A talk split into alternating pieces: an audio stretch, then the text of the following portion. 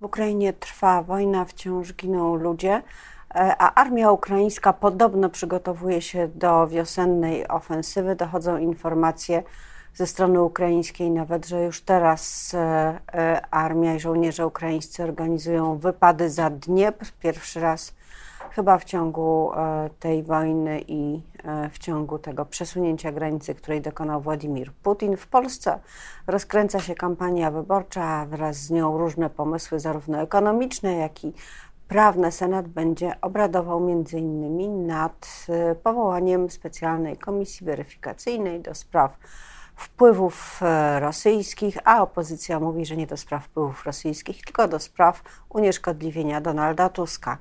Tymczasem gdzieś z boku tego głównego politycznego nurtu, ale także bardzo głośna, toczy się debata o historii. Znowu, znowu zastanawiamy się, jaki był udział Polaków, e, ten pozytywny w ratowaniu Żydów e, podczas okupacji, w czasach zagłady, a jaki był ten udział, jaka była skala udziału negatywnego i pomagania, e, bo tak to trzeba nazwać, Niemcom w mordowaniu polskich obywateli żydowskiego pochodzenia, polskich Żydów i o tym między innymi będę już za chwilę rozmawiała z moim gościem. Suzanna Dąbrowska, zapraszam. Moim gościem jest profesor Michał Pilewicz, Wydział Psychologii Uniwersytetu Warszawskiego. Dzień dobry. Dobry.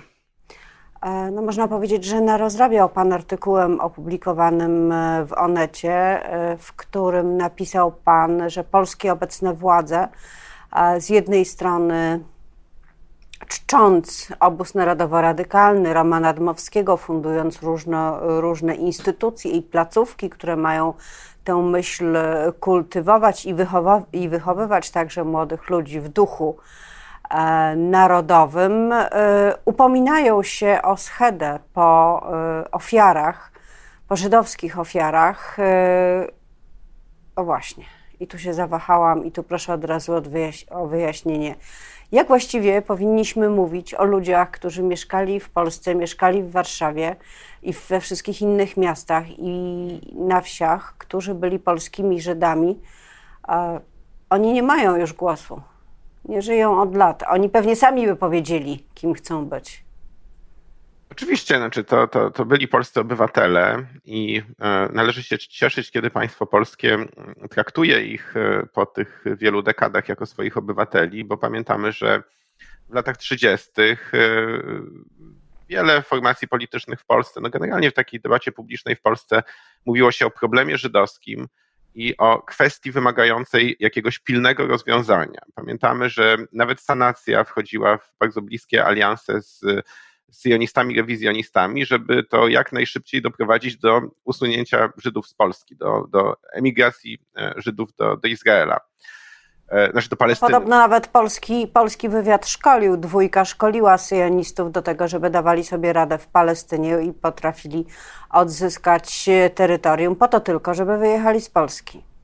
No i mówimy tutaj o tych tolerancyjnych Piłsudczykach, prawda? A pamiętajmy, że była cała ta reszta, y, y, ogromne poparcie dla, dla e, narodowej demokracji e, wśród młodzieży, kolosalna, szczególnie wśród młodzieży akademickiej, popularność ONR-u, młodzieży wszechpolskiej, formacji, których, do których dzisiaj również nawiązują ekstremistyczne organizacje w Polsce.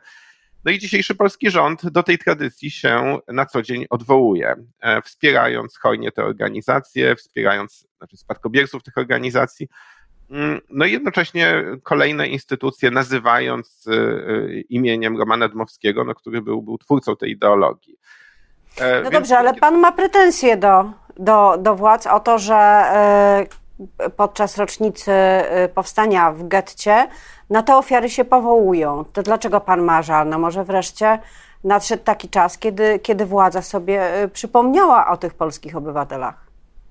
Byłoby miło, gdyby przypomniała sobie władza o nich, e, tworząc programy podręczników szkolnych albo E, nazywając, e, e, nie wiem, gdyby patronami polskich szkół stali się wybitni pisarze jidysz, faktycznie można by powiedzieć, że władza sobie przypomniała o tym, że część, znaczna część obywateli polskich no, była prawda, wielkimi postaciami na przykład kultury, kultury jidysz albo kultury ukraińskiej. Dzisiaj, jak wiemy, tak nie jest. To znaczy w Polsce upamiętniana, celebrowana jest wyłącznie kultura etnicznych Polaków. I tak samo i wtedy, kiedy rząd, kiedy władze mówią o historii, historii okupacji, historii Holokaustu, to zwykle przypominają o E, sprawiedliwych, ratujących, e, mnożąc na papierze często e, historie ratowania, nawet te, które są nieuznawane przez Instytut Yad Vashem, pomimo że Polacy faktycznie no, są uhonorowani największą liczbą tych drzewek i medali Sprawiedliwych wśród Narodów Świata ze wszystkich narodów. Więc wydaje się, że tutaj jest taka presja na to, żeby wykazać, że etniczni Polacy zachowali się bardzo godnie i, i, i to jest takim podstawowym tutaj E, postulatem e, obecnych władz, ale poza jedną sytuacją, tą sytuacją, w której wchodzą w grę e, odszkodowania, rekompensaty za zbrodnie wojenne. I tutaj zarówno w raporcie posła Mularczyka, jak i no, który został teraz właśnie wręczony przez, przez ministra Glińskiego prezydentowi Niemiec w czasie obchodów rocznicy powstania, powstania w getcie warszawskim, jak i w wielu innych wypowiedziach polityków słyszymy to przyznawanie się do, e, do żydowskich e, ofiar Holokaustu jako polskich strat wojennych. E, co ciekawe, w raporcie. Ale, ale, to właśnie, panie profesorze, bo na tym polega problem. Czy straty i śmierć polskich obywateli polskich Żydów, obywateli polskich żydowskiego pochodzenia, jak byśmy nazywali, tak, tak byśmy ich nazywali, najlepiej tak jak powiedziałam, tak jakby sami chcieli, ale czy to jest y, coś złego? No przecież byli polskimi obywatelami, więc Polska występuje o reparacje w ich imieniu.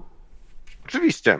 I e, zgadzam się z tym w pełni i chciałem tylko uświadomić opinii publicznej, co z tego wynika. To znaczy, jeżeli jest tak, że przyznajemy się do nich e, jako do e, naszych rodaków, to e, i to powiem coś może mało popularnego, to jest trochę w duchu uchwały Kongresu Amerykańskiego S447, o której bardzo było głośno jakiś czas temu, kiedy mówiono, że ona wzywa niepodległe państwa europejskie do tego, żeby E, żeby przekazywały organizacjom żydowskim mienie bezspadkowe. Tak naprawdę to są jakieś e, wymyślone tak naprawdę treści tej ustawy. Ta ustawa mówi coś innego. Ta ustawa mówi, państwa, które przejęły żydowskie mienie, są zobowiązane do tego, żeby na przykład nauczać o Holokauście w szkołach, żeby e, te środki, które z tego uzyskała, przeznaczać na pamięć o ofiarach Holokaustu. E, no i tego w Polsce nie mamy. To znaczy, wystarczy popatrzeć na e, różnego rodzaju raporty, na przykład swego czasu wydany przez Stowarzyszenie Czulen w Krakowie, raport o stanie podręczników polskich i stanie nauczania o Holokauście i o historii Żydów w podręcznikach polskich. Wygląda to dramatycznie. Żydzi w polskich podręcznikach pojawiają się wyłącznie jako e, jakaś mniejszość nielojalna wobec, wobec państwa polskiego i wobec polskich dążeń niepodległościowych w czasach zaborów Żydzi pojawiają się jako ofiary e, ludobójstwa, ale całej fantastycznej, wielkiej historii Żydów w Polsce w ogóle e, w polskich podręcznikach nie ma. Polskie podręczniki pisane są z perspektywy jednej grupy etnicznej. Mówię tutaj też o innych mniejszościach. One też nie są uwzględniane jako ważna część polskiej tkanki społecznej i obywatele, którzy przyłożyli się do historii Polski, tak jak polska etniczna większość. A przypomnijmy, że przed II wojną światową e, mniejszości etniczne, narodowe stanowiły 35% ludności Polski i dopiero po wojnie e, władze tworzące PRL, e, no, zgadzając się jakby z tym pomysłem narodowym e, ustanawiającym granice na linii Kerzona, czyli na terenach takich oddzielających tereny mniej więcej czysto etnicznie polskie, e, zgodziły się na, tak, na powstanie takiego państwa unitarnego, które przecież było marzeniem Romana Dmowskiego. Ale skoro jesteśmy przy, przy historii i wyjaśnianiu różnych rzeczy, ja bym chciała, żeby Pan wyjaśnił termin zagłada, dlatego że po Pana artykule wybuchła e, kłótnia, awantura w mediach społecznościowych. Poseł lewicy e, Maciej Gdula próbował tłumaczyć wiceministrowi spraw zagranicznych, że, że to Żydzi byli ofiarami zagłady. E, a nie Polacy jako całe społeczeństwo, i dlatego nie można pisać, że Polska była ofiarą zagłady. Jak to jest? Skąd pochodzi termin? Pan używa słowa Holokaust, y, które y, trochę wyszło już z tego chyba historycznego użycia, a może nie, może, może się mylę. Jak trzeba mówić i co to znaczy? E, te słowa są używane zamiennie i wśród badaczy tematu wszystkie trzy są nadal w użyciu. Holokaust, Shoah, zagłada. E, zagłada pisana w języku polskim przez duże Z. Odnoszą się do e, ludobójstwa Żydów dokonanego przez III Rzeszę, e, planowego unicestwienia całej społeczności żydowskiej Europy, którego plan obejmował unicestwienie również Żydów z terenów, które przez Niemcy nigdy nie były okupowane, ponieważ na konferencji w Wannsee, na której ustalono dokładnie ten plan, wyliczono dokładną liczbę e, ofiar e, tego ludobójstwa. E, znalazły się tam również społeczności żydowskie z Wielkiej Brytanii. Niemcy mieli bardzo dokładny plan wymazania Żydów z mapy europejskiej, po prostu usunięcia ich z, w całości z Europy. I nie umniejsza to w żadnym stopniu skali ofiar zbrodni niemieckich dokonanych przez nazistowskie Niemcy w czasie II wojny światowej. E, mówię tutaj o e, ofiarach e, zbrodni niemieckich w Polsce, na Białorusi, w Ukrainie, w innych częściach okupowanej Europy. Nie widzę w ogóle, nie rozumiem za bardzo, dlaczego doszło do tej debaty, dlaczego wypowiedź posła Gduli została uznana za kontrowersyjną tak jakby. nawet jego, niektórzy jego koledzy czy koleżanki e, partyjni e, uznali, że nie wiadomo o co chodzi, a generalnie pojawiały się takie wpisy, oprócz bardzo jadowitych wpisów, jak rozumiem pewnie radykalnie prawej strony, to pojawiały się wpisy osób o umiarkowanych poglądach mówiących, no nie, nie, panie pośle, nie teraz, proszę takich rzeczy teraz nie pisać, bo ludzie nie zrozumieją. Jak długo ludzie nie będą rozumieć? No to jest właśnie ten, ten problem, który y, pojawia się w Polsce, że gdy mówimy o y, ludobójstwie Żydów, należy zawsze nadmienić, że e, jednocześnie, prawda, przecież Polacy również ucierpieli. I to jest w jakiś sposób zaprzeczenie temu, o czym mówiliśmy na początku, że polscy Żydzi są traktowani jako polscy obywatele. Jest teraz kwiecień, 80. rocznica powstania w getcie warszawskim. To jest czas, kiedy powinniśmy wspominać o bohaterach e, getta warszawskiego, o Żydach zamordowanych w, e, w czasie Holokaustu, którzy, no jeżeli, jeżeli faktycznie są to polscy obywatele, to każdy polski polityk powinien mieć prawo o tym otwarcie mówić bez żadnego zastrzeżenia, bez żadnego ale, bez żadnego dodawania. Tak samo jak za rok, w 80. rocznicę Powstania Warszawskiego, wręcz zdziwilibyśmy się, gdyby polski polityk, e, e, honorując bohaterów Powstania Warszawskiego, powiedział, ale pamiętajmy też o bohaterach Powstania w getcie w Będzinie. Prawda? Byłoby to dla nas zaskakujące. E, jeżeli politycy czują się spadkobiercami wszystkich polskich historycznych obywateli, niezależnie od ich pochodzenia etnicznego czy od ich religii, to mają prawo upamiętnić zarówno zbrodnie, jak i zrywy e, e, powstańcze wszystkich tych ludzi, którzy polskimi obywatelami byli. Co będzie dalej? Czy ta dyskusja kiedyś się skończy i czy wiceminister Paweł Jabłoński, który wziął udział w tej, w tej ostrej wymianie zdań, właśnie mówiąc o tym, że Polska jest ofiarą zagłady. Polscy obywatele są e, ofiarami e, zagłady. E, kiedyś przez, zrezygnują z budowania tożsamości na czynieniu takich właśnie stwierdzeń. Krótko mówiąc, czy to przestanie być, czy spór o udział Polaków w zagładzie, części Polaków, przestanie być narzędziem politycznym w różnych kampaniach? 80 lat minęło.